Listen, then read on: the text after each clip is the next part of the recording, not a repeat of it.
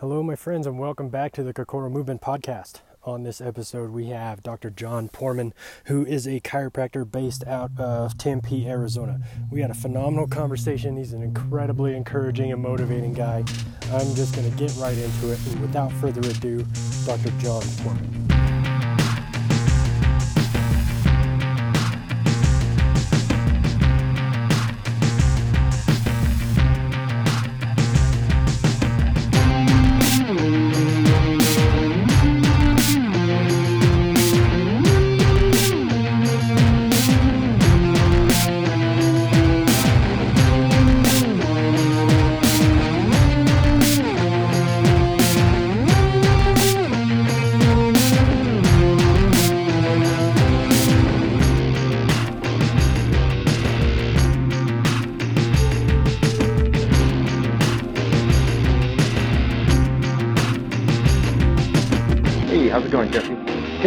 You, my friend?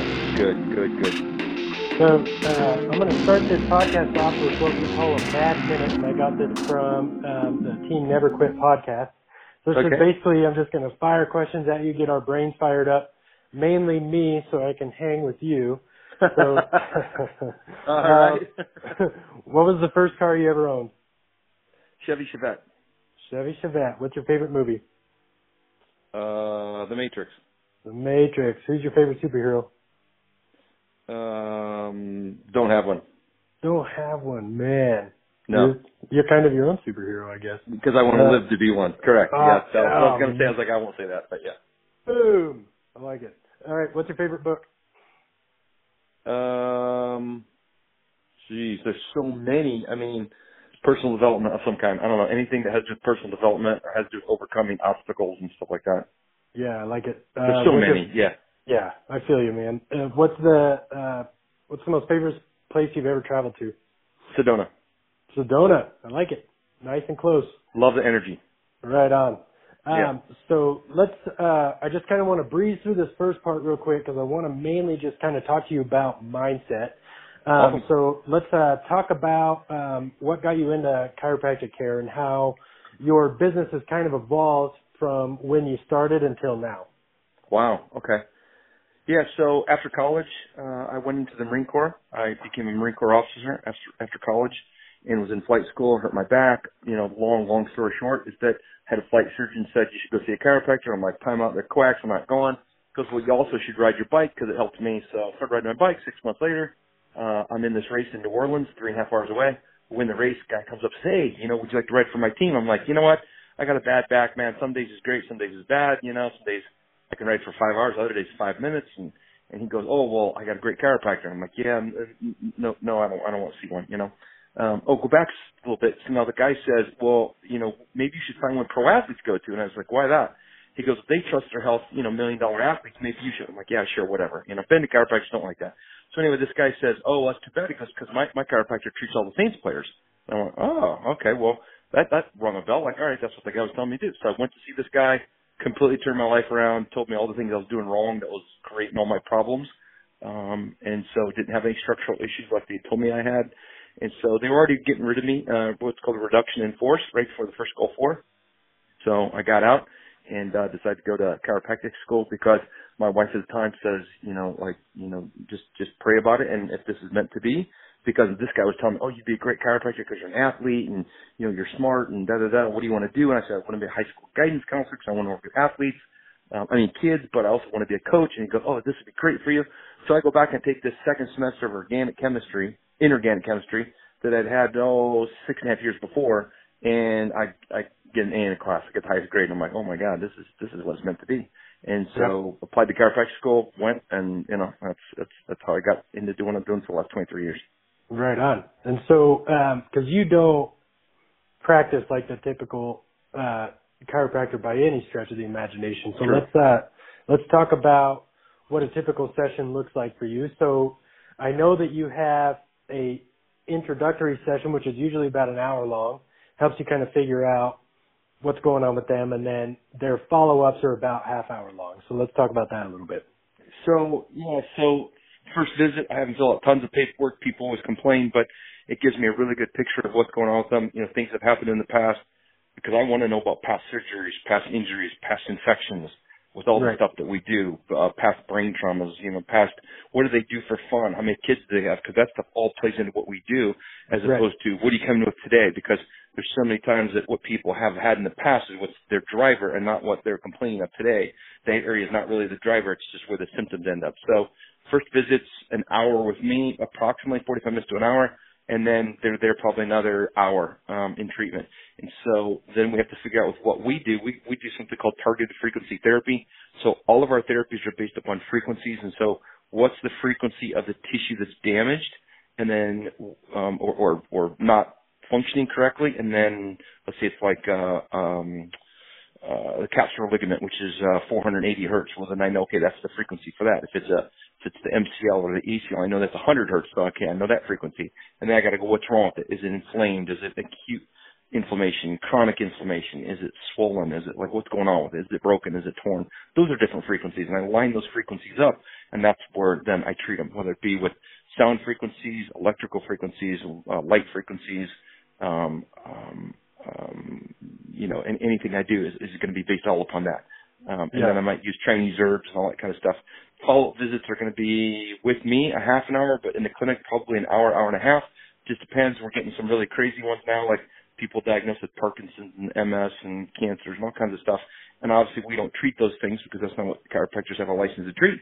But what I treat is uh, dysfunction in the body, so whether it be brain or organ or you know a, a structure like a ligament or a, a bone or a tendon or something. I treat that. So um, what we find though is a lot of times is that if we don't treat the brain, you know, like people are talking about CTE now. Well, it's really, really imperative that you treat the brain because if you're not doing something for the brain to reintegrate that new movement pattern, let's say in something simple like a sports injury, then it's not going to stick. It's not going to last. So we we do protocols for we call concussion.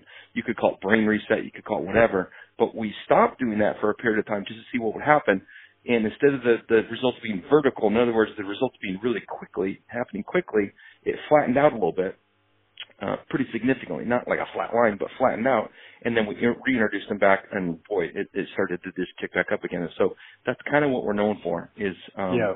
being able to try to, the first part of any treatment, right, is you already know this is diagnosis. And so, you know, lady said yesterday, like, so you're treating my daughter, even though she has an ankle sprain, you're treating her for stuff that, that other people have been treating, you're treating things that no one else has treated, but yet she's been treated for the last four and a half months.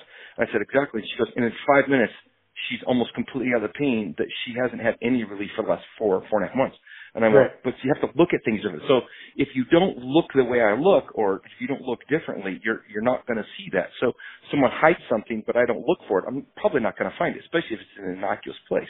So my whole thing is is you know you've got to think of this in your imagination. You got a box, you got a person, and they got a bubble coming from their head because they're thinking inside the box. Well, then they go, oh well, okay, and I, I draw this picture, and then I put the person outside the box. They got the little bubble of thinking, and then I go, what are they doing? They go, they're thinking outside the box. I go, well, what are they still tethered to? They go, I don't The know. box, I said, the right? box. I said, how about if we take the box away and all I do is I think? No right or wrong. No, okay, that works, that doesn't work. Um, you know, um, why would that work? I don't know. That's just a story. Because I can give you a great example. Lady came in with arthritic changes in her knee, MRI, she's had injections, you know, she's had physical therapy, she's had chiropractic care, she had massage therapy, she had all this stuff. She's had all kinds of neuro work and stuff, stuff done. Nothing's else. And I treated her knee twice, no results. I said, okay, we got to think of something different. She goes, well, it's my knee. I'm just telling you. And I said, okay, well, we got to look at things differently because that's not it. Because I know the frequencies for the your quote unquote damaged tissue on MRI, and it's not helping. So that's not your driver. And so Right. she goes, well, what are you talking about? I said, well, the only thing you have is the knee. What else do you think isn't permanent? She goes, well, I've had this heart condition for like 30 years. I'm like, really interesting. So we dive into the whole thing. So I do some frequencies for a heart, and in 20 minutes, knee pain's gone. Hasn't come back. Right. That's it. So That's it. That so that was uh, one of those things that when I learned from you, and you're like, there is no box. I'm like, what does that mean?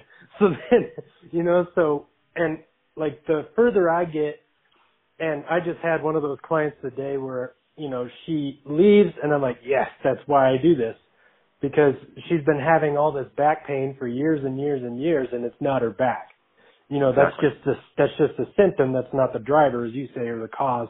Yeah. And so it's, um, and kind of what I've been talking to a lot of different people on on this podcast is looking at the person as a person. And so the way that we learn anatomy and physiology is these are the muscles and this is the connective tissue and this is the nervous tissue and this is the cardiovascular system, the lymphatic system. And we learn everything separate, but it's all the same thing and everything is connected to everything. So, you know, like for sure treat the symptom, but you have to look at everything. And like, like, like you just said, the intake process is everything because it could be, you know, well, I hurt my back bending over to pick up a sock off the ground. Cool. Well, what'd you do before that? Oh, well, I re-roofed my whole entire house. Okay, that might have something to do with it. Well, I got in a car wreck like five years ago, but that doesn't have anything to do with this because I wasn't hurt. And I'm like, okay, so let's look at what the, so because you didn't get quote unquote hurt doesn't mean that it wasn't traumatic. And so that could be this or that and it just goes on down the gamut like hormones, everything. So it's just looking at the yeah. body as a whole and you know, like you said, there is no box. And so our problems is, is like, well, is this a muscle dysfunction? No, because that's in the box. It's a human dysfunction, which is there is no box. It could be anything. And so, you know, uh, just, uh, one more thing, like there's, like people always ask me, what is going on with my knee? And I'm like, I have no idea. I need you to come in and then we'll figure it out because I can only do my best educated guess, but until we start like looking and and figuring it all out, then we we can't really determine what the exact exact cause of the knee pain is, right? Correct. Yeah. Yep. So, yep. Too many people want you to give it a diagnosis, and what does a diagnosis mean? I mean, what it doesn't matter whether you're. I mean, you could be right, but what does it even mean then, right? So, right. Um, you know, the thing is this: think of people like chicken soup. How many? You know, your grandma makes chicken soup. My grandma makes chick, chicken soup. My wife, me, like everybody, and you could all have the exact same ingredients. There's only a set list of ingredients, but are you going to put the exact same proportions in all of those? No. And yet some might taste similar. Some might be completely different. Some you're going to love and some you're going to, eh, and some you're going to hate. Why? But they all have the same ingredients because it's the proportions that you put in there. That's the way people come to you. They have all the same anatomy, but they don't, you know, you and I know anatomy very well. We just don't know their anatomy better than them. And, Right. you know, shame on us or anyone that says, oh, well, you don't have that symptom or, you know, that's not your problem when they go, you know, this, most of the time, 95% of the patients, we, we went back and looked at our records over the last 23 years and, and people that come in 95% of the time is for uh, a low grade innocuous event that's repeatedly happened over a long period of time. Sleeping position, Right. poor shoes, lifting technique, you know, on and on and on, or simple as thought processes, um, can, can create that stuff. Maybe it takes a little bit longer, but all that stuff is all about energy. It's all about frequencies. It's all about creating. So, you know, it's it's not about like, oh, I stepped in a hole and I I rolled my ankle. Or I've had plenty of kids come in going, well, yeah, I rolled my ankle, but that was like six months ago. And I'm like, well, why does it still hurt then? Like, it should have resolved itself. Like, Right. you know, you either had surgery, didn't have surgery, you had a grade one tear, and it's still bad six months later or a year later, or you know that kind of thing. So we get checking stuff all the time too. Yeah. Right. So um, let's uh, let's kind of dive into frequencies a little bit because it's kind of complicated. It's very. It's not. I'm struggling trying to find a simple way to describe it to people. So if you could uh, figure out a way to, or if you could just explain what frequencies are, just to give people a better idea of what we're talking about there. Okay, so they can go to a couple of things. They can go on YouTube and they can look up Ella Fitzgerald, uh, the the great famous uh, black singer that was on TV for Memorex years ago, like in the 70s and 80s, and she would sing this really high pitched note while there's this glass goblet on the table. And I don't remember what the commercial was, you know, what they were saying in it, but it was um, um, for Memorex, and it was I think it was about how they had such clarity in their in their audio tapes and stuff like that. So what happens is if she can match the exact frequency of that goblet, and every goblet's going to have a little bit different frequency, but if she can match the frequency, she can actually get the goblet's crystals to vibrate, and then they'll shatter, and that's exactly what happens. You can look at um, another one on YouTube, which is the Tacoma Bridge, and I think this was back in the 70s, I think it was. But Tacoma Bridge collapsed, I think is what it, it is. And you look at it, they built the bridge to, to withstand winds of like 120 to 140 miles an hour.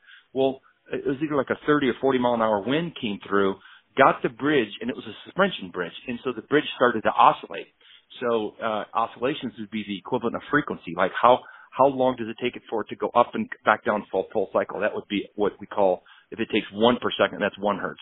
And so what Right. they found was the bridge got in unison in that sh- in that in that oscillation or shaking, and the bridge completely collapsed. But it didn't. They didn't understand it because the engineers didn't even take that into effect. They only took in the wind speed. And so could it withstand 140 mile an hour wind? Yeah, but it couldn't withstand 30 or 40 if the bridge then became in sync. So Right. it's the other one is is that you can't measure this, but you walk into a room and you come out and your mom says, "Well, what'd you think of your teacher?" And you go, "God, I don't like that guy at all." And your mom's Right. like, "Well, what did he say or what did she say?" And you go, "Nothing." And your mom's like, "All right, that, that's just crazy." Like, Jesse, what are you talking about? What did he do? You go, "Nothing." How can you not like somebody, or how did you say that you don't like him, or you're not going to get along with them, or you know, you say something negative. negative, and you go, "I don't know, like he just had bad vibe." Like, what do you mean Right. bad vibe? Like, it's that same kind of thing. We all give off this energy. So whether Right. you're in a positive, upbeat state, you're going to give off a certain type of frequency. If you're not, you're going to give off something else. And then just your general overall frequency or or um, energy vibe that you're going to give off might not attract certain people. It doesn't make you a bad person. It just doesn't fit for certain people. And Right. so what you need to do is you need to find out like what kind of people do you resonate with. Like for me, I resonate with people that are upbeat, that have a have a, a a vision in mind of what they want to achieve in this life, whether it be get back to baseball or basketball or football, that they don't want to have to come to me forever. You know, uh, they're willing to put money out up front, but they're like, hey, I want results right away. I I dig that because if they're willing to come to me like 80 times, I don't want that patient. I want someone that's willing to come like eight times or less, um, Right. and give me like two or three, just two or three. So what I usually ask for, give me two or three visits to try to figure out what I think is your driver, and then we can go from there. Um, not saying you'll be 100%, but you should be 100% better than you are. Um, and we can at least figure out, and you can go, yep, I'm seeing some improvement. Great, fantastic. Um, Right. but yeah, the frequencies are, are, are, are simply that. Like I take a tuning fork, and if I have a, a, a, a hundred tuning forks in my office and they're all upright and they're in a stand, and I take one tuning fork that matches one of those there, and I, I, you know, bang mine and I let it vibrate. The only one that will vibrate with mine is the one that matches that frequency. So Right. because it's the only one that has the exact same frequency.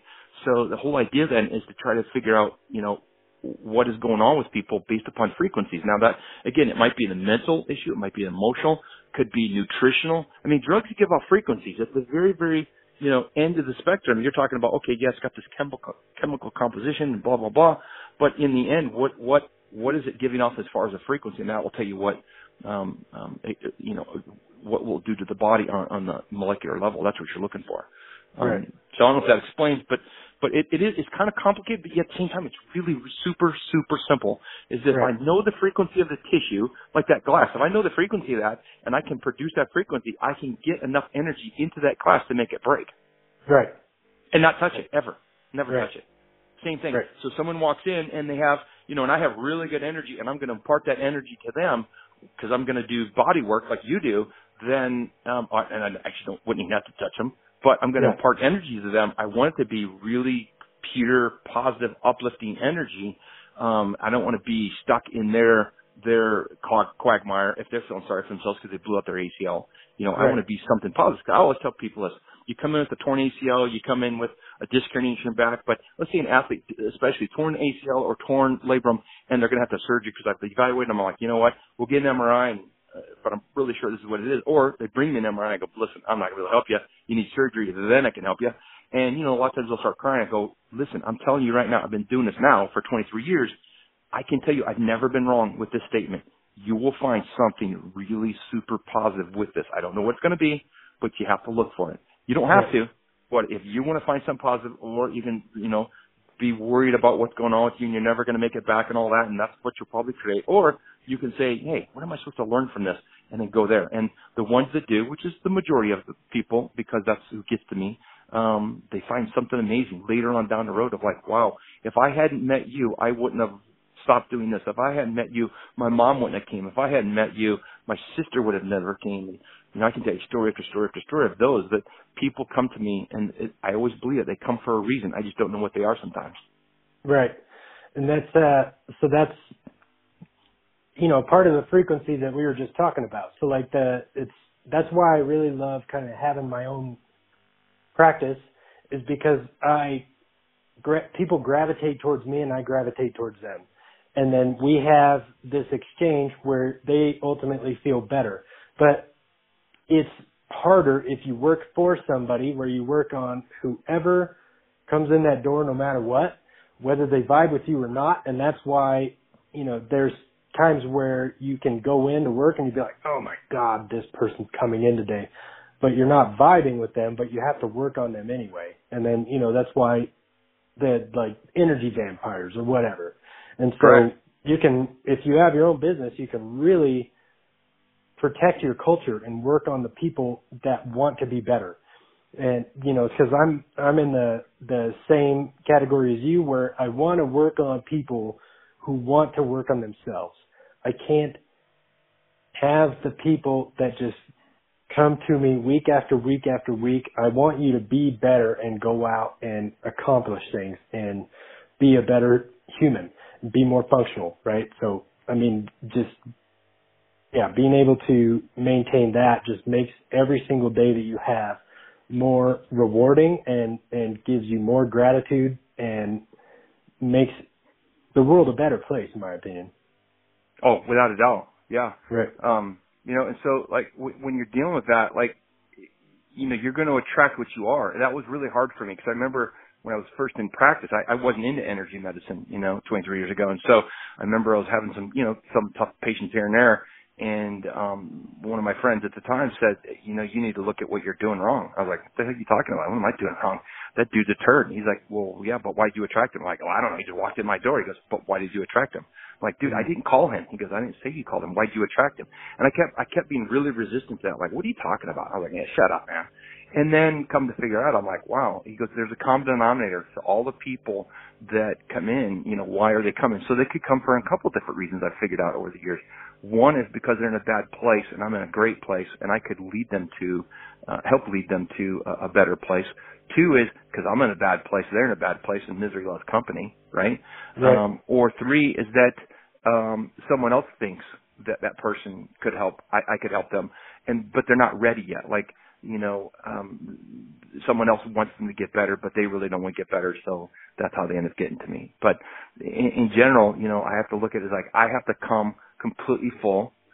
I need my patient to come as completely full as they can be. So that might not be 95%. But like for my wife and I, the reason our relationship works and a lot of other relationships don't work is because people say, oh, that person completes me. Well, okay, so that's basically saying like you're, you are 50% empty. That person fills you up to 100%, but now you just took 50% or 45 or whatever it is from them. Where I look at is in relationships, whether it be in my clinic or whether it be uh, personal or whether it be um, within my family, is that I want everyone to be as close to 100%. So that's probably 90 to 95%, and then those other people can top you off, right? Also in relationships, I look at it as the same thing with my clients, is my patients, is that it has to be the infinity sign, which if people don't know what that is, that's the figure eight turned sideways, laying on its side. And so you, you give me, and or I give you energy, right? So it starts from left to right on the top of that eight, and I give energy, and it flows down, and then it starts to lose a bit of momentum, and then they swing it back towards me, and it's just this never ending. That's what infinity is, right? So I give them Right. energy, they give back to me, I give to them, and some days a little bit more than others, but it's not that they, they, like you said, an energy vampire where they leave and I feel drained. Number Right. one, that's on me. That's not on them because I allowed them to. Because if I put a proverbial bubble around my space and say you're not going to get in, then it doesn't matter if that's an energy vampire or not. I've actually te- taught patients that, and they said, you know what? That coworker I had that was really, really, you know, destroying me, and I thought that I didn't like my job, but you made me realize I love my job. You know, I love where I go to work at. I just don't like the person that I work with. And once I did that, they left me, and I said, what are they doing? They're doing the same thing to somebody else.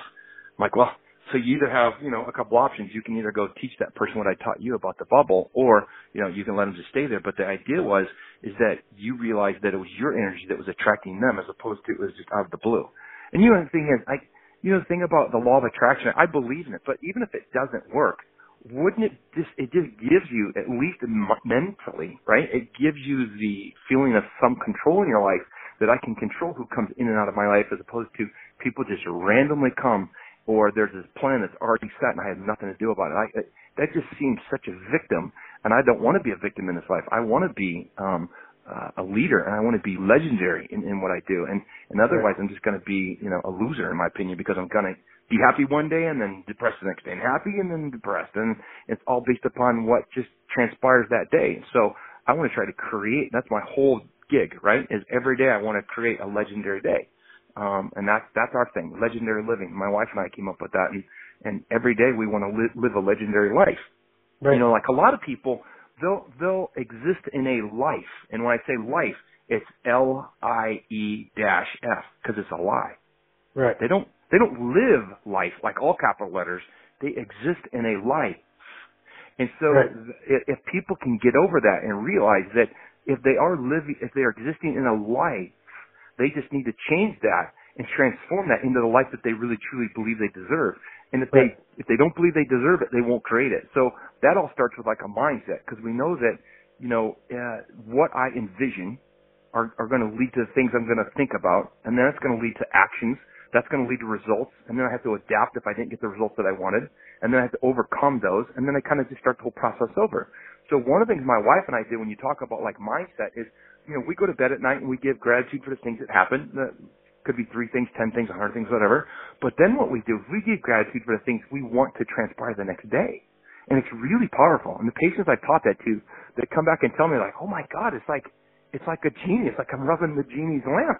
And I'm Right. saying, hey, you know, tomorrow I want my boss to like give me a compliment or I want, you know, two new sales leads tomorrow or I want to be able to, you know, uh, lift, you know, five pounds more than I did last week or whatever, or whatever, whatever. But the idea is it's not like you're asking if you don't have it and you want someone to give it to you.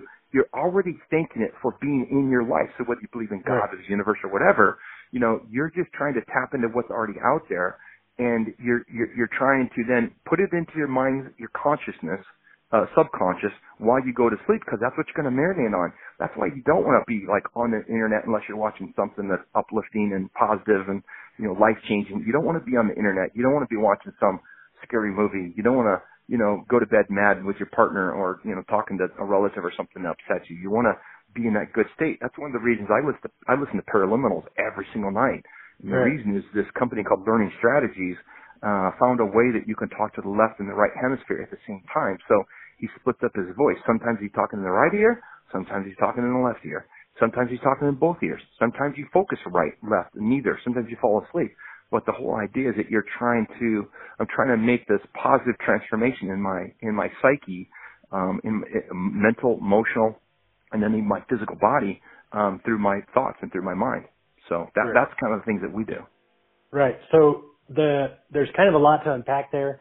Uh, I know. One of one of the things that I say is, um, like basically taking ownership of your shit. So like everything that you do is your fault, which is you know essentially what you're saying. So like if you have a terrible day, that's on you. You chose to have a terrible day.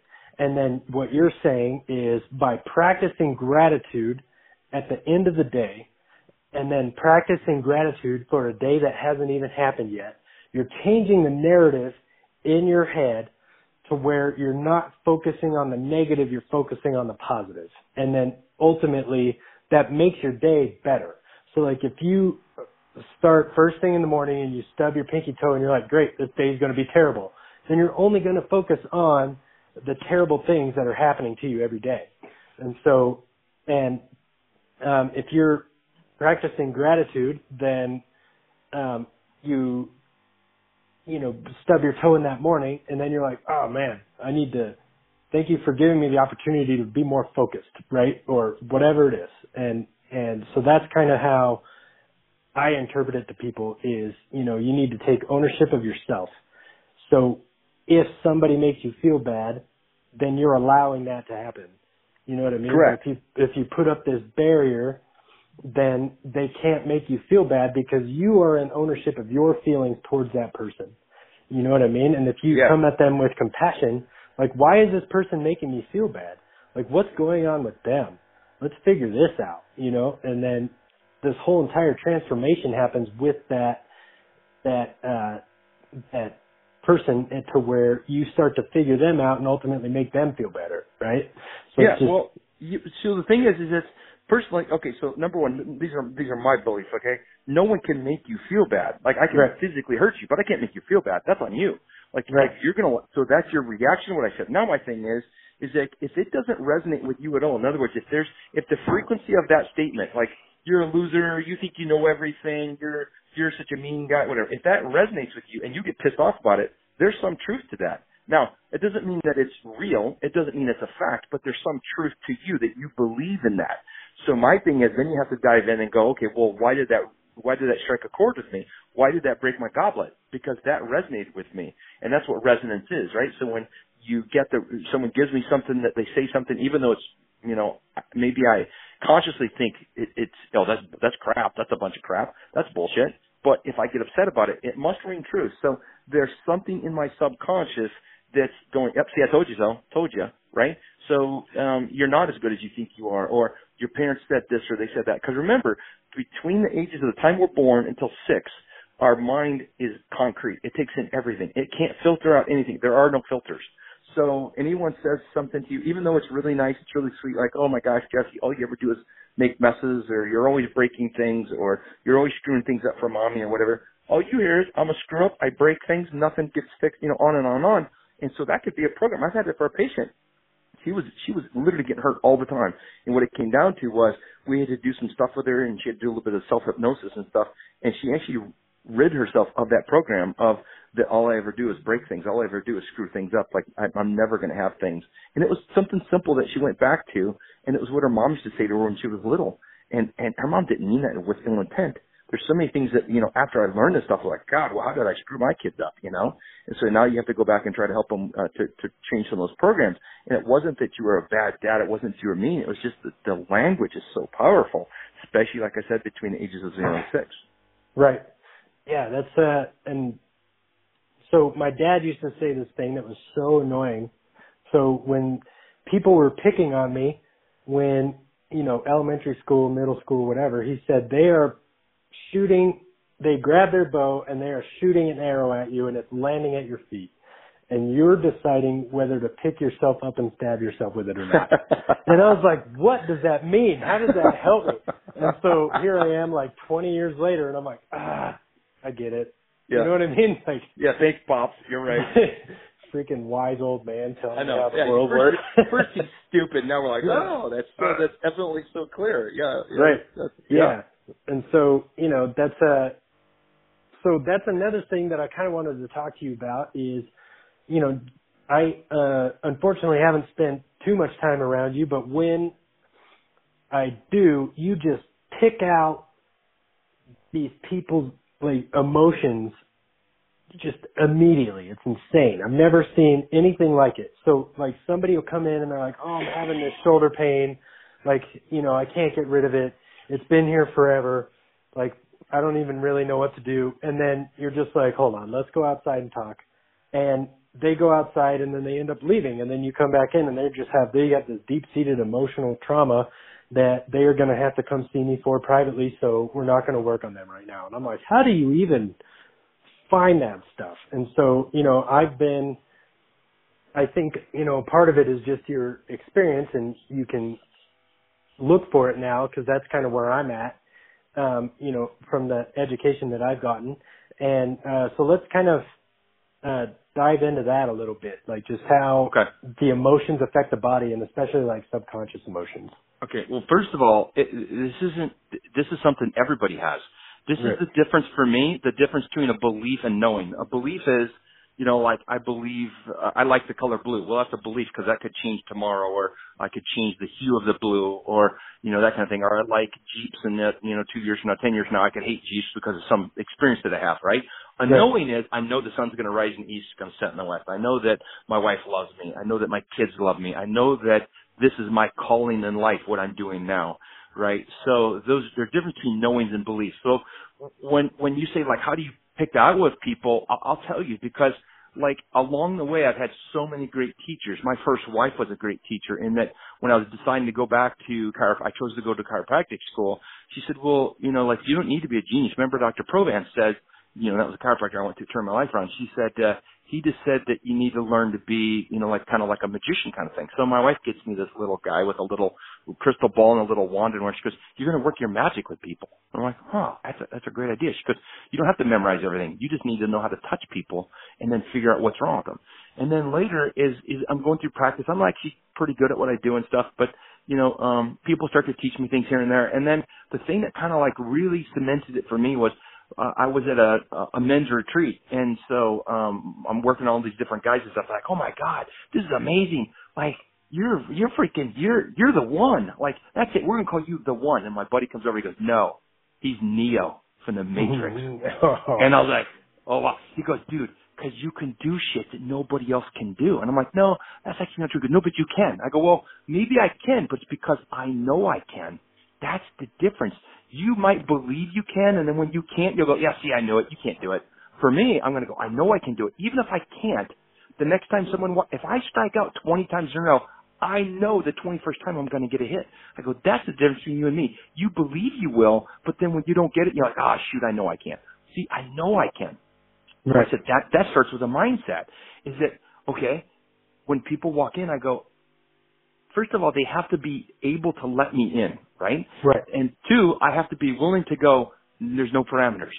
It might be it might be emotional, it might not be, but they walk in and I get these cues all the time. I had got them before, but I didn't listen to them. Not until I learned how to like really uh, through a lot of um, practice with other practitioners and stuff, and people teaching me their skill and set and, and that kind of thing. And then I realized how it worked for me was I would get these like if someone would walk in.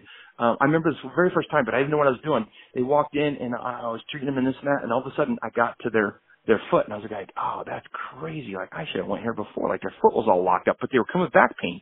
And this was like probably the fourth visit. And this was like 22 years ago. And so finally get their ankle and stuff. And then I'm, I'm telling my wife, she goes, oh, well, why, why, he, he leaves and he says how much better he feels.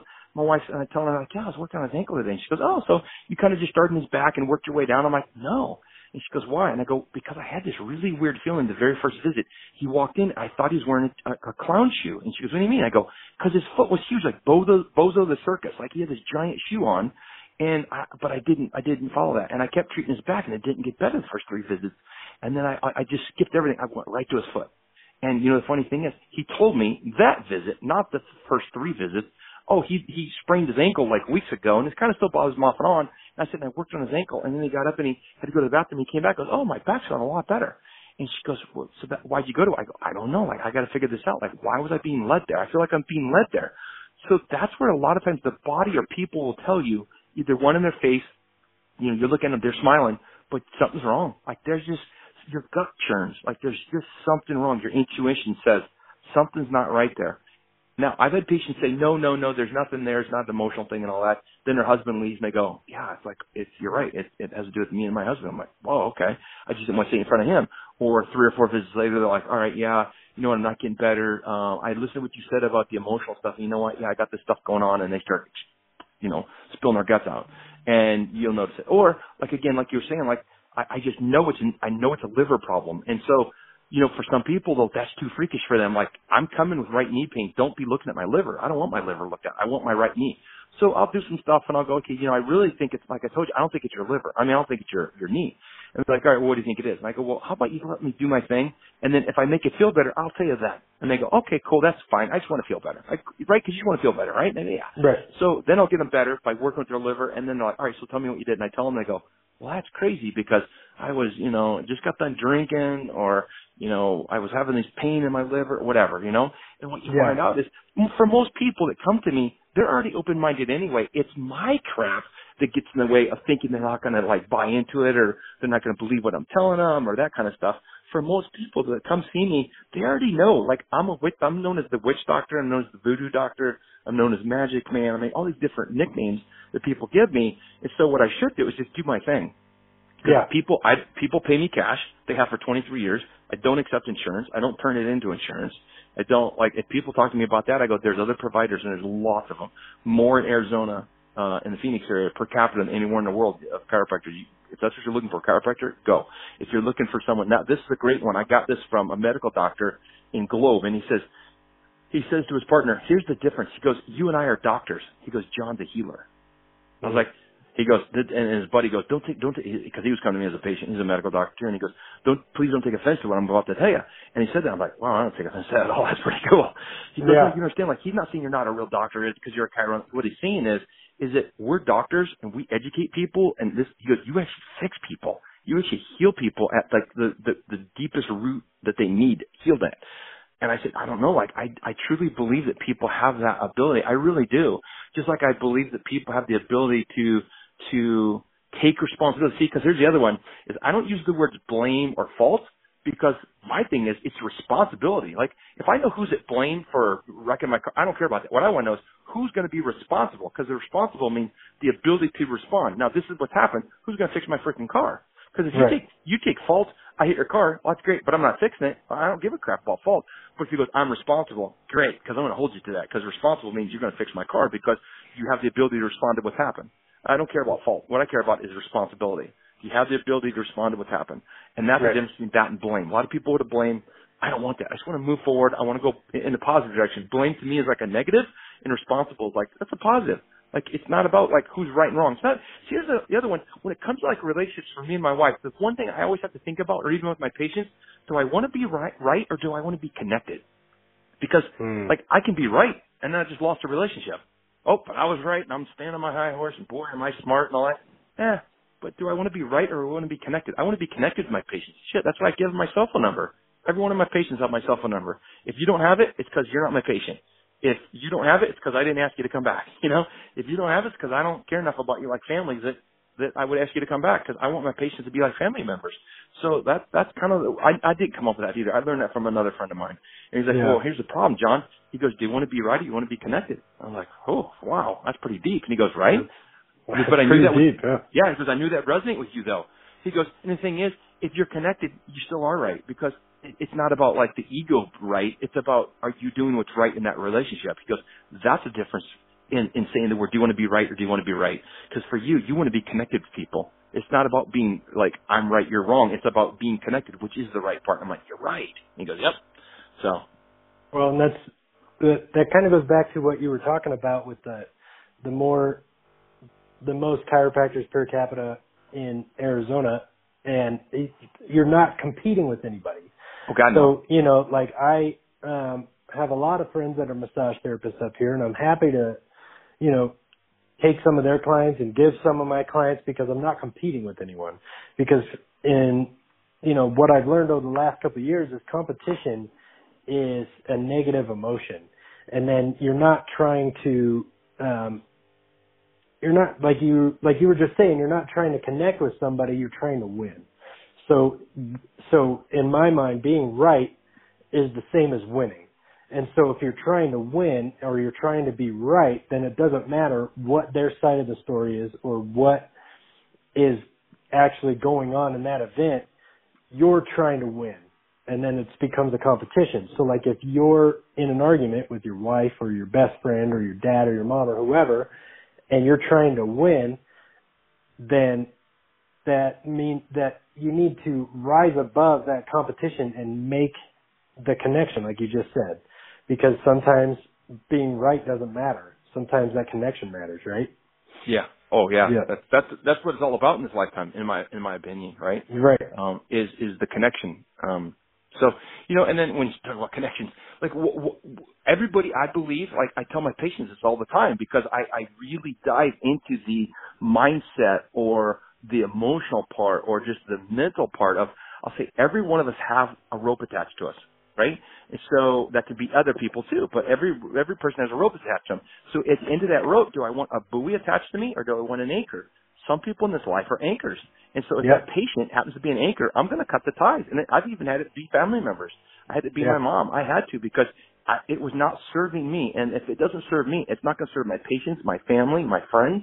And so it's not affecting one person. It's affecting a lot of people. It's the butterfly effect. So right. I want buoys attached to me so that when I can't swim and I'm really tired, I can latch onto them and I know that I'm going to have a safe haven. Um, that's my wife. Like she's my buoy. She's not an anchor. And right. I don't want people around me that are anchors. And I've had them, you know, and you know some of them recently. And, you know, the, the most freeing part was to, to cut ties with that because it brought me to where I was supposed to be and meet certain people and have some great experiences and stuff but in the end it was it was not good for me mentally physically spiritually like it just was really bad for me. And so yep. as soon as i cut that anchor i realized i just have to attach someone that's a buoy on the other end of that. And that's what i did. And then you know life goes on. You know because the thing is like in life you're going to have you're going to have pain. That's that's part of growth. Like that's how you grow. But right. suffering i believe this is my personal opinion again i believe suffering is is when you take pain but you keep inflicting it upon yourself over and over and over again over a period of days or weeks or months or years, not because of someone else, but because of what you're allowing them to to affect you. So you're suffering, but it's your own. It's at your own hands. It's not because of anybody else. But pain is is inevitable. That's a part of life, and that's how you grow, right? Right, right. And the yeah, the buoy thing. That's so. Kind of elaborating on that a little bit. There's some Yeah. people that are anchors, and then you cut them off and let them go, and then they come back to you as a buoy, right? And so Sometimes that's actually sometimes- very rare. But Yeah. here's the deal, though: you can't be the one that transforms them into that. Because Right. here's the other thing: there's a difference between transformation and change. And so a lot of people think like, okay, you know, I'm going to change. Well, okay, so my wife wears different makeup every day. Unless she, someone has perfect, I mean, um, a permanent makeup, it's going to look different every single day. They they can have the exact same tools, attempt to do it the same way, and you're like, huh. It's different today. Could be their hair, but even something simple as like eyeliner, and it looks different. It's a little bit thicker. They stopped a little bit. They went a little bit longer. Whatever. That's changed. It's always going to keep changing. Transformation is the butterfly that comes from the cocoon. It's never going to go back and be that caterpillar, and it can't be. And that's what I'm looking for. I want transformation uh, out of the people that are around me. I don't want change because change is like weather. Like I, I, want it to be, you know, I don't, I'm, I'm not saying that I don't like stormy weather and stuff like that. I just don't want stormy people. I don't want people that are not going to know what they're going to be about that day. Or today they're all about money and then tomorrow they're about, oh yeah, let's save the world, you know, let's make people happy and, and then, th- and then next day it's all about them and I, I don't want it to be about that. I want it to be about that they're, because like when I look in relationships, I look at people either as a reservoir or a river. So I, I, I taught this to my patient recently, and she's like, you know what? She said to me yesterday, you actually saved my life with that concept. And I go, why? For her, I used it as stress comes in your life. You're either going to take everyone else's stress and all their crap, you're going to put it into your reservoir, and you're just going to like let that implode you, or you can still go through all those same experiences, but as a river, it just kind of flows through you, comes through you, and you pass it off, whether you give it to God, the universe, or whatever, and you just bless it and release it. That's kind of the same thing with people that are anchors. I, I bless them and release them. I don't want ill will towards them because I know that if they're going to be an anchor for me and I let them go, they're going to do the same thing to someone else. So I do bless them, and I, but I release them because it's not good for me. It's toxic for me. But I hope that they transform into a buoy. I don't want them to change into a buoy because all you got to do with a buoy is poke a couple holes in it, right? And then Right. it, it becomes an anchor because it fills with water and it starts to sink you again. So that that you know that's what I'm looking at. You know, another concept for me is like when I look at relationships are that circumstances don't make you; they reveal you. Mm. Someone that gets a lot of money and all of a sudden they become a real turd. They were a turd before, or vice versa. This guy loses all of his money. You go, God, he's such a great guy after he lost his money. He's a great guy before, but you didn't see that. The, the circumstances just revealed him. They didn't make him. They don't make uh, circumstances don't make us. They reveal who we really are deep down. yeah. So, you know, with that, you know, you, you got to find people that are buoys. You got to surround yourself with more people that are buoys. If you have an anchor, you got to cut them. And sometimes people, you know, um, will, will want to be that and they want to attach to you. And I'm like, yeah, not me. I don't have time for that. Like, you know, and my patients, that's not fair to my next patient after you. If you're going to come in and be that energy vampire, that, that anchor, I don't have time for that, you know? Um, I, I want to, I want to figure out like why they're in my life. If there's a reason. Now, if I get more than a couple, then I've got to do this and I've got to go, okay, it's my idea of the mirror in the window.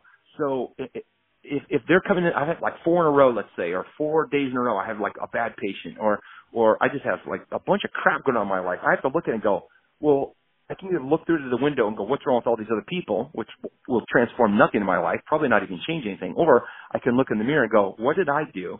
What have I become to attract that in my life? And so I can work on me, which is simple, as opposed to I'm going to work on all those other people. That's, a freaking Right. nightmare. That's like taking your mother-in-law in and, and having her get therapy, and then that's going to make you feel better. Like, okay, Right. you know, you work on yourself, and your mother-in-law is either going to go away, or you're not going to let it bother you so much. Or again, why is there something that she says about you that seems to irritate you? Because if it doesn't ring true to anything she says or that person's saying about you, then it shouldn't bother you at all. So that's like another technique that I have is the mirror in the window. So there's times I do that, right? Like I'm looking, what the hell's wrong with all those people? And my wife will be like, uh, think about the mirror. ah, you know. And then like five minutes later, I'm like, okay, yeah, you're right, yeah, you're right. I, that was that was all on me. And she's like, you know, that's Yeah. the thing though. Like it can either again, you know, you can look at things as obstacles or opportunities. Like so you stub your toe, like you're talking about. That happened to me recently. Stub my toe, I'm like, oh, oh, and I look down, and I go, oh, I was looking for that because it was under my dresser. Right. Like if I hadn't stubbed my toe, I wouldn't have found that. I can't remember what it was. I was looking for something. I said if I hadn't stubbed my toe, I wouldn't have found that. Like so again, that's that part I tell my patients, same thing. Like you're going to find something positive, but you got to look for it. Now, if I, my eyes have been closed and I'm cursing and I'm so pissed off, I'm so mad, I'm not going to find what I was, I actually was looking for, but stubbing my toe found it, you know? So, you know, that's the way we go through life though. Like, you know, and the thing is, if I surround myself with people that will hold me, hold me to the same standard, that's what's awesome. But Yeah. if they just let me tell them, you know, my, um, what, what I believe in and don't hold me to that standard, then I'm teaching everybody else and I'm not getting taught. Right. That's what's great when patients go, "Oh, Dr. Porman, you said X, Y, Z," you know, and I'm like, "You're right. You're you're you're 100 percent right." They're like, "I," and I get this with kids all the time, in my uh, high school kids especially, like, "I taught Dr." and they're telling everybody, "I taught Dr. Porman something today." I'm like, You did, it's yeah. sweetheart. You Yeah. did. Thank you very much. You know, like it's cool because they're holding me accountable at the same standard. And sometimes I'll tell people the reason I might be like you. You say, "Oh man, you're so good at this." Like you, you talk that way. And I go, "Okay, but the difference is this." if I have 30 patients today and I talk about that like 20 times, I'm hearing that 20 times a day. You're hearing that once today. Now tomorrow I might say it 10 times. Now tomorrow I'm hearing it 10 more times. And you still only heard it one time. And then the next day I might say it 10 more times. Now I've heard it like, you know, 60 times and you've heard it once. And they go, oh. I go, so, you know, don't, here's the other one. Is like, let's say I've been practicing for 23 years and I've been doing this stuff for 23 years and I'm teaching about mindset or I'm teaching about frequencies or I'm teaching about some new therapy and you're just getting started. You can't compare your middle with my end or you can't compare your beginning with my end of my journey, um, or your beginning with my middle. And, and that's what we do a lot. I do that same thing sometimes. Like, you know, you'll see an instructor and you're like, oh my God, they're so good at that. Like, I suck at this. Like, yeah, well, you're comparing, I'm, I'm saying to myself, John, you're comparing your beginning with his middle. Like, that doesn't make any sense. Like, like, why are you doing it? He's had 20 years of experience in this. Or it might be that, well, that's great. He should know it because that's all he does. Like this one Right. technique where you, me and Jesse and Jen and all these other people, we do like 25 different techniques. And so that's the thing too. Some people will come into, uh, you know, a relationship, um, whether it be in the clinic or, or not, and only have one way of dealing with things. And man, I mean, that works great, like a hammer and a nail.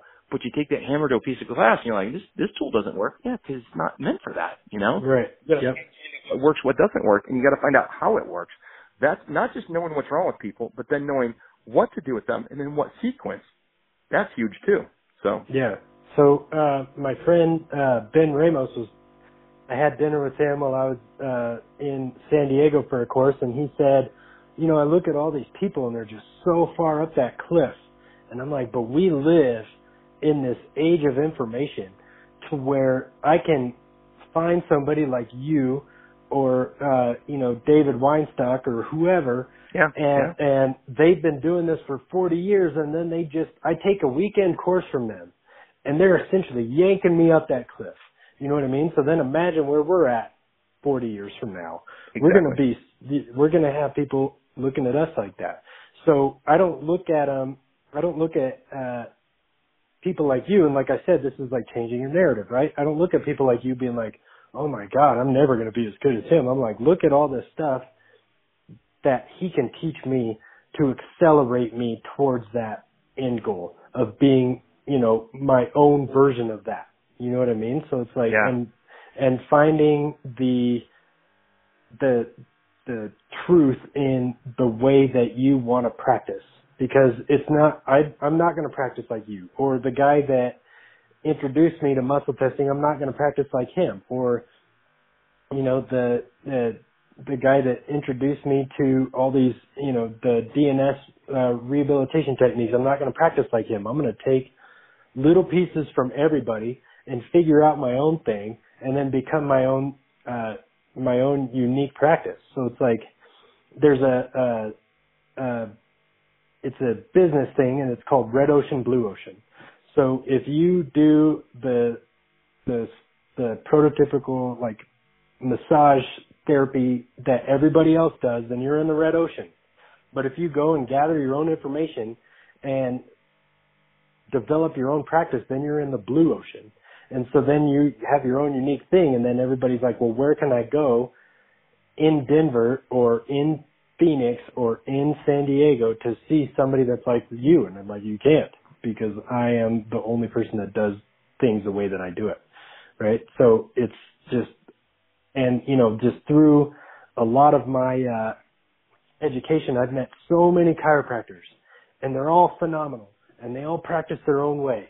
And I tend to avoid chiropractors that just do the same routine eh, for 10 minutes and then kind of shuffle you out the door so the next person could come in. I tend to avoid those people, but not to say that they don't have their place, but that, and the massage therapists are the same way. And so, you know, that's just my version of what you were just talking about. Well, you know, a couple things ring true there. Like, you know, go back to that river and reservoir. Like, I, I'm a river in the sense of I don't hold on to ideas. Like, I, I'm more than willing to share them with people. I got a chiropractor coming to my clinic on Thursday, and I'm going to show him all the stuff that I do. And he's like, what do I, what do I owe you? I'm like, nothing. I don't care. You can do all this stuff. He's like, really? I'm like, what do I care? I said, he goes, well, what if I was right next door? I go, dude, I don't really care. Like, the people that are supposed to come to me will come to me. The people that are meant to go to you will go to you. I don't really care. I said, like, you know, and he's a really nice guy. He actually was my intern, uh, in 1995. Okay. And so I found out that he actually practiced in my area, and so I hooked up with him. And he was like, "Well, really, you wanna you wanna like get together and talk?" And I'm like, "Well, why wouldn't we?" And he goes, "But I heard that you don't like a lot of chiropractors." I go, "I don't because I don't think that they have their their mindset right." And so, you know, I think they want to be successful. I want to be significant. And so, you know, successful is like I make a lot of money. I might be um um have a nice house and that kind of thing. I want to be have significance, and and that's everlasting success is only during a lifetime because success is about me. Significance is about one, the profession, two, about the client. It's more focused about them. And three, it's about am I going to live a, leave a legacy on how people should be treated. And so for me, it's not about the X's and O's. You know, it's not about like what therapies you use in that, but it's about how do you treat the human being like you were talking about when we started, because that's ultimately what you're working with. I'm working with someone that's a living, breathing entity that's always going to have different challenges in their life. And so I, I want to have significance. I can tell you a couple of stories. One, I had a young man that was paralyzed, and before they did surgery, the, he was a gymnast. Before he had surgery, his mom called me and said, "Should I let him do surgery?" And so later I talked to her. I'm like, "Well, you out of your mind?" Or she goes, "Dr. Porman, I don't trust anybody but you. And when you said have surgery, I know you don't believe in surgery.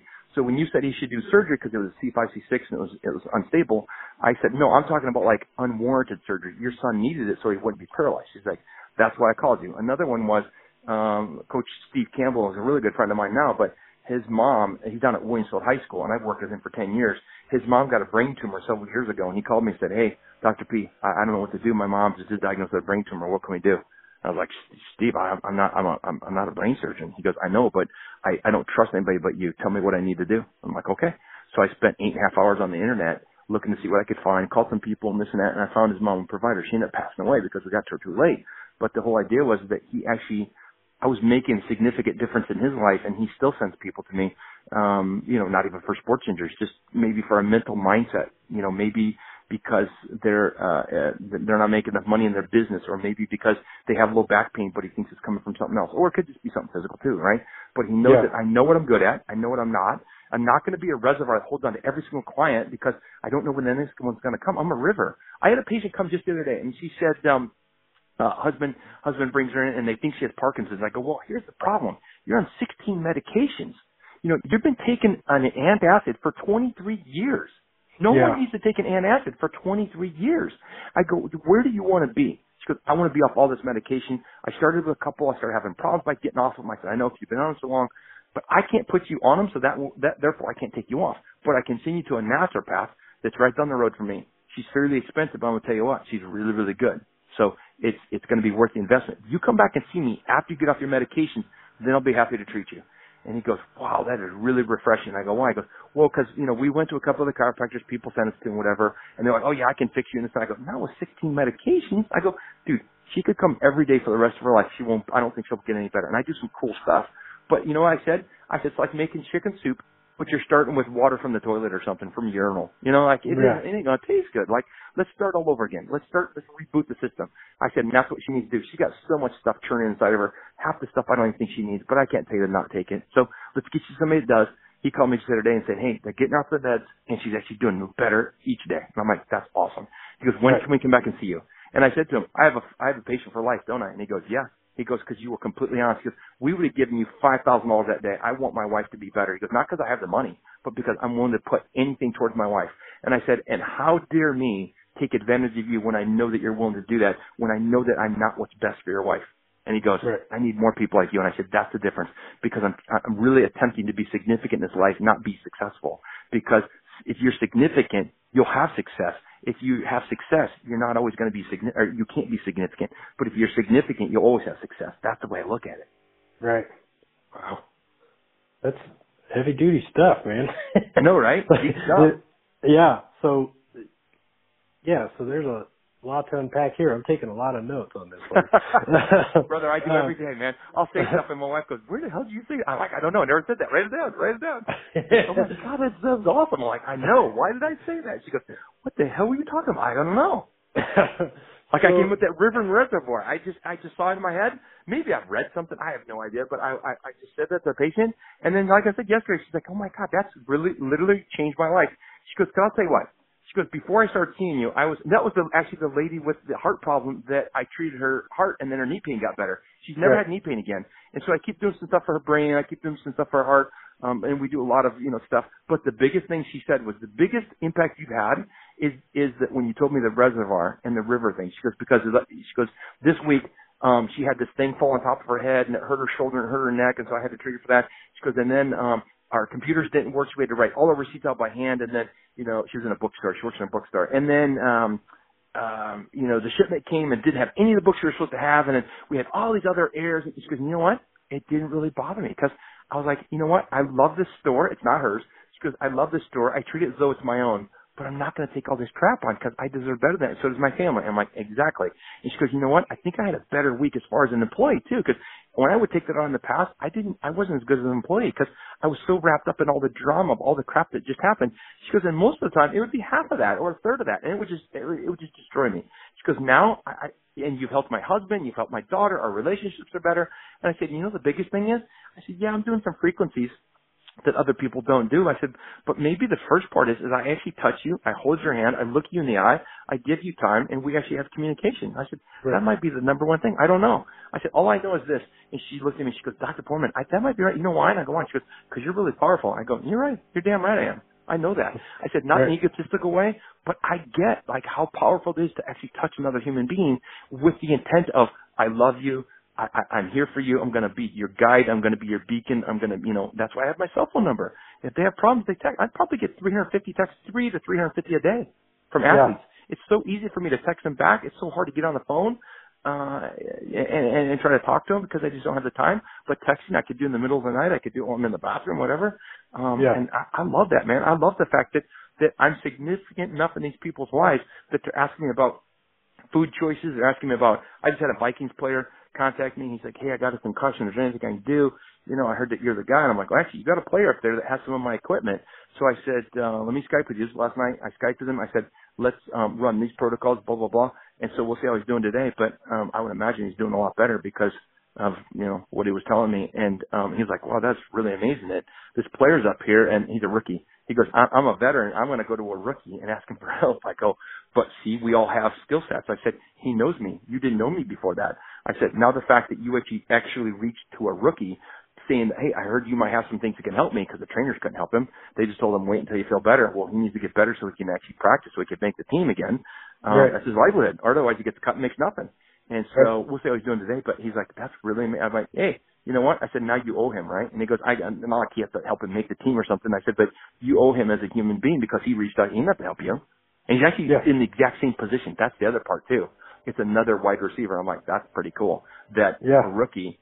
Now he had a guy that was in front of him get taken out, and he could have just stepped into his place, another another step closer to making the team. But he actually reached out to me to say, hey, can we help this guy? I'm like, that's awesome. I love people like that. Yeah, and that's the kind of people that you attract. That's the, the Exactly. frequency that you're putting out, right? Exactly. Yeah, man. So, Because dude, if uh, I'm hurt, I want someone reaching out and helping me. I mean, how do you think Yeah. I've gotten as smart as I have? Lots Yeah. and lo- I can't even tell you how many lots and lots and lots of people, um, whether it be patients or whether it be just awake acquaintances or whether it be people in seminars or or instructors or whatever that have helped me to get to where I am. This is not a, a solo journey, nor would I want it to be. I want to climb to the top of the mountain, holding as many people's arms as I can.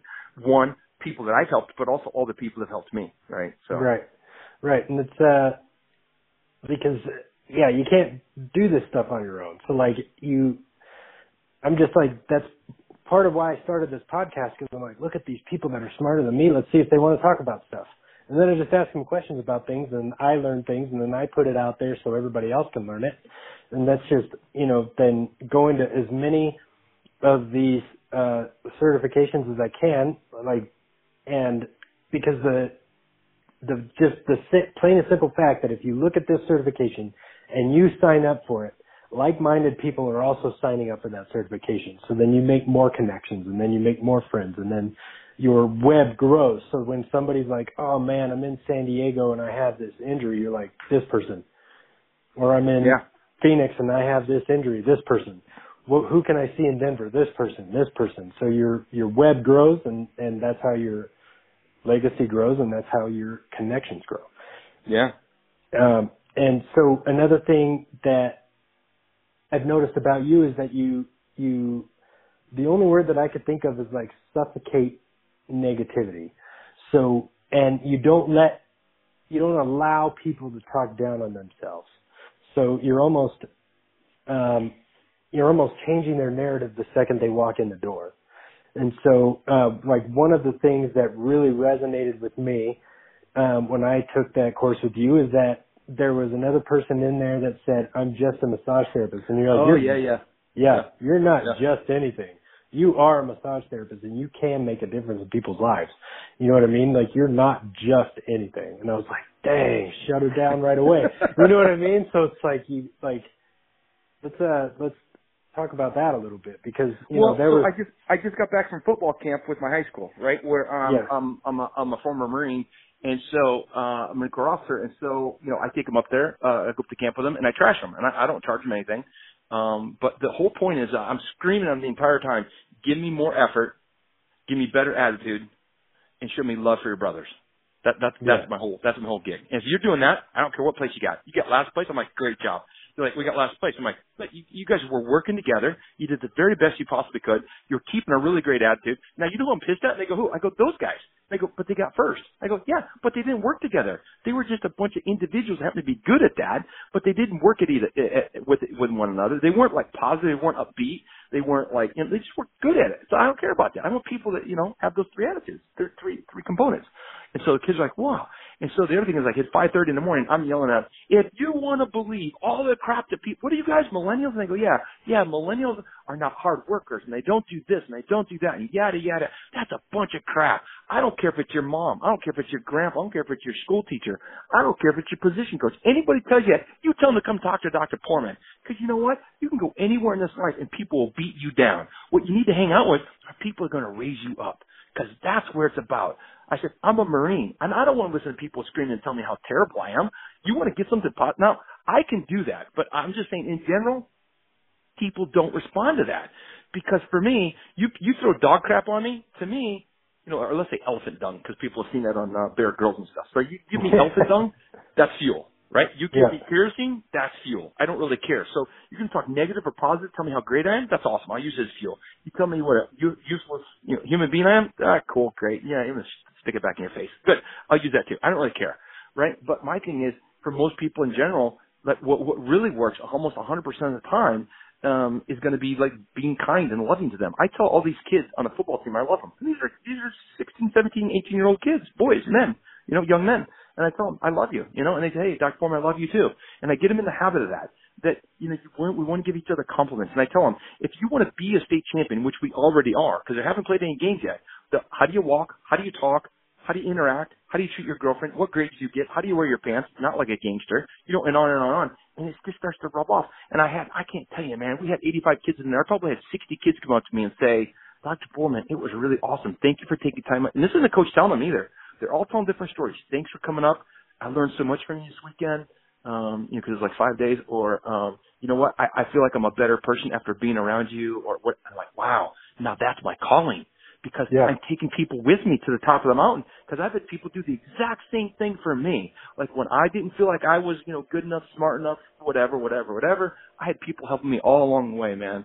And so I have to give that back. And so these young men are going to be our future men. And so I need to help transform them into what they really should be and not the crap that people tell them that they're not. You know, um, and so that's just that's that's just my calling, man. And so in my clinic, it's the same thing. If people want to talk negative, you know, I just don't let them. Because I just I don't have time for it. And I go, if you want to get healthy, you don't want to have to see me and all these different things. You got to be talking in the positive. You got to see yourself healed. You got to not healing. You got to see yourself healed. You got to see yourself making the money you want to make. You got to see yourself waking up on your back. You got to see yourself in the right relationship. You got to see yourself losing the weight, uh, lost the weight already. You got to see yourself already there because it goes right along with what I said. Is I give gratitude for the things I want to transpire the next day, long before. Not like, oh, I hope I lose weight or I hope this or hope that. No, my commitment uh, on the commitment ladder, I'm at the very, very top, which is I'll do whatever it's going to take. So part of that in doing whatever it's going to take is I'm going to give thanks before it ever happens, not wait till it happens. I'm going to give thanks before it happens. And so I just found that with my kids, like when you're being positive with them, like you, you they'll run through a freaking wall for you if you tell them that, you know. Right. And so I'll come over to kids and I'll say, "You got last place. Why? Why'd you get last place?" And they're like, "Well, you know this and that." I'm not talking about all the X's and O's. I'm saying, why did you guys carry the tire slower than anybody else? I don't know. I go, I'll just tell you one thing. I heard no words of encouragement out of each other. I saw your heads down. You were in first for the, the 20 steps, and after that, you dropped the tire, and da da da. And then next thing I know, you, so it's not what happened to you. The circumstances revealed you. Now, is that really who you are, or was that just was that just a, a fluke? I said I think it's a fluke because I think you're better than that. Now go out next time they they win the next uh, I call them evolutions. The next little game they played with the tires, they won right, and they were exhausted. And I'm like, you see the difference? You went from last place to first place, and it was the exact same event. So it wasn't like anything changed the, the evolution was the same. You had to carry the tires. You had the same set of kids against the same set of kids against the same set of kids, and yet you got first because you realized we didn't do what we could do to help each other as a team to get through this evolution. I said, that's what it's about. It's about breaking you down so that you realize that even with all the differences you have, or like in society alone, all the differences we have, there's so many things we have in common. Yep. And so let's be there for one another. Let's be each other. Be, I, I teach these kids the same concepts. Like, be a buoy. Stop being an anchor. Where someone's an anchor, get rid of them. You know, I'll say to the kids, what are the last five books you've read? And that usually doesn't work for high school, but as an adult, I'll say, what are your last five books you've read? And they're like, wow, I, I, if they're self-improvement books, awesome. If they're about, you know, video games or whatever, like, I don't know, I mean, that's, I'm not saying that's bad, but I'm saying, if you want to be a better human being, then you've got to read things that are going to make you a better human being. And then I'll say, name your five closest friends. Name, okay, great. Give me their characteristics. They start telling me, but this works for high school kids a lot. And I go, how many of those people are negative? I'll do this in high schools when I go and talk to them. And, you know, they start telling me, oh, I, why? Why do you think you deserve that? I've had people break down in the middle of class, not in football, like where they're all like together. These are people they don't even really know and stuff from all kinds of different um walks of life and they have nothing in common other than they're in that teacher's class and break down crying going, I don't know, like why don't I deserve better than that? And I I literally transformed kids' lives in a matter of minutes. I have one teacher that I followed five different schools now when she's transferred different schools, and it's actually anatomy physiology class, and then we get into just life skill stuff. And I've had kids, you know, continue to communicate with me or through her even sometimes. And she's like, "Oh, you remember Johnny sat in the front?" And she goes, "Wow, completely different." I'm like, "Really?" She goes, "Oh my God, like whatever you said to him, like it totally rang true to him." I'm like, "Great." That's the impact we can have one time one time, whether it be one visit in the clinic, you can have that much power if you tap into the source that they have in them and you just unlock the source of power that they have. Or if that I'm, um, you know, going to show them how amazing they are. Because when people tell me, man, Dr. Porman, you're so amazing, I go, great, you're right. Oh, yeah, you are. Yeah, yeah, I'm great, you're right. So what does that say about you? And then I get really quiet and I have to think about it. I go, stop thinking. Turds hang out with turds. I'm an eagle. eagles hang out with eagles. Turkeys hang out with turkeys. I don't hang out with turkeys unless I'm going to go down and eat them for Thanksgiving, I go, I'm an eagle. I soar in the sky. I said, and so do you. There's people that need to be turkeys, or they think they do, so that's fine. I'll let them be there. I bless them, release them. I said, but you're an eagle. You're like me. I said, keep back up here where you belong.